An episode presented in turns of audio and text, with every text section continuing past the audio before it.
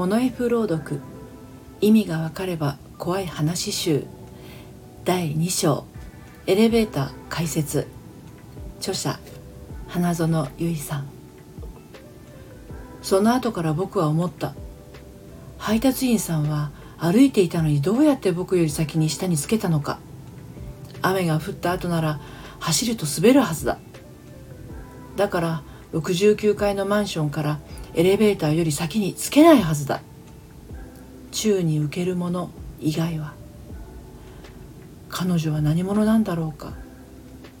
真相は闇の中へ消え去った。怖い度星2